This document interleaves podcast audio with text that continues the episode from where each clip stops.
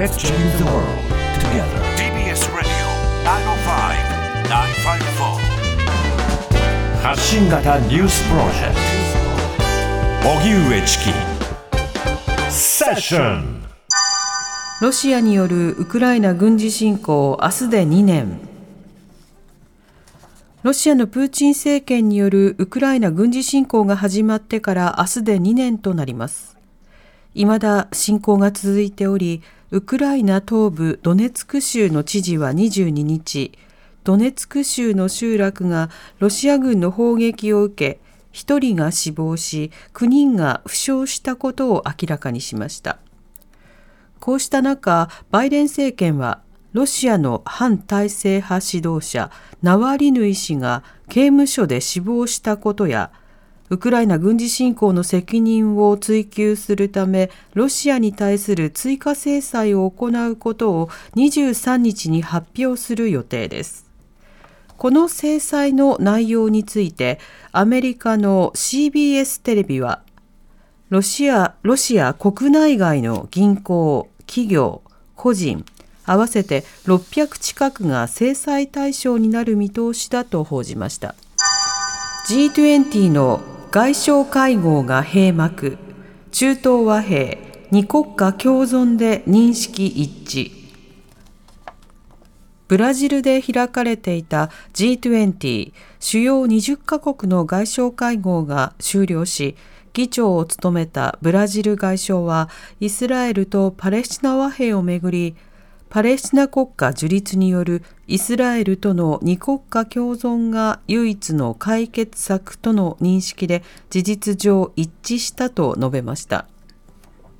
また、ロシアのプーチン政権によるウクライナ侵攻については、いくつかの国が非難したとの表現にとどまり、立場の異なる3カ国間の話し合いが難航したことを浮き彫りにしました。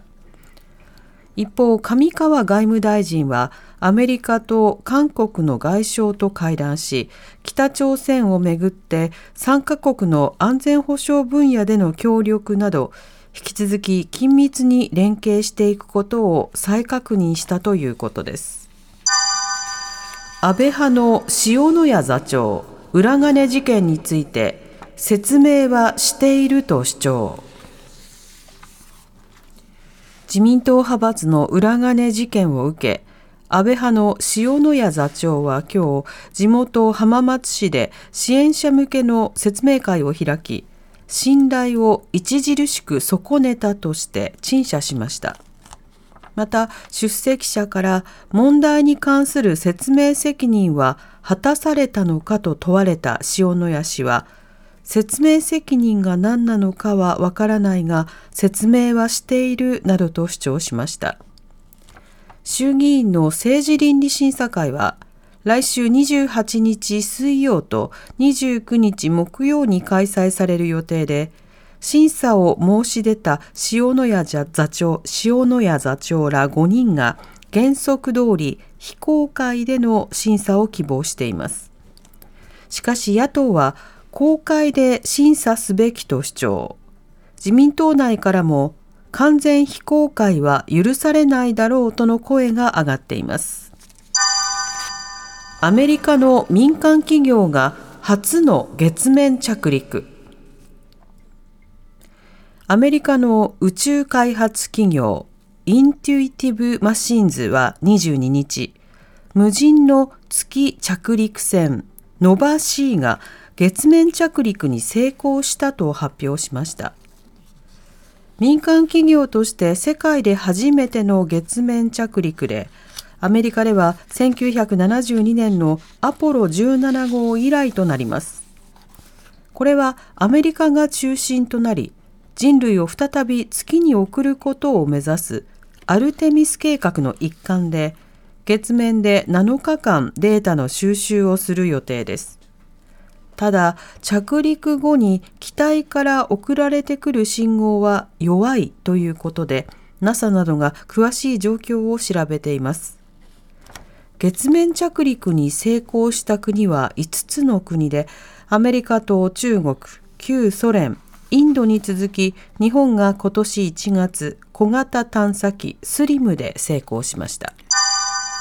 弟子の不祥事で元白鵬に2階級降格処分。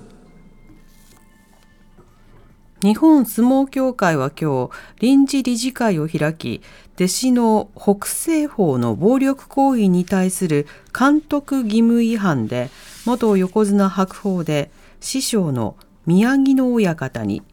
委員から年寄りへの2階級降格と3ヶ月の20%報酬減額が課されました。協会の懲戒処分は7段階に分かれており、降格は3番目に重い処分となります。また理事会では師匠としての素養と自覚の欠如を問題視し春場所は伊勢ヶ浜一門で師匠を代行し4月以降は一門預かりとすることが決まりました後輩力士への日常的な暴力行為が問題視された北西方は今日までに引退届を提出。理事会はこれを受理し引退勧告処分相当としました。今日は天皇の誕生日。一般参賀で被災者にお見舞い。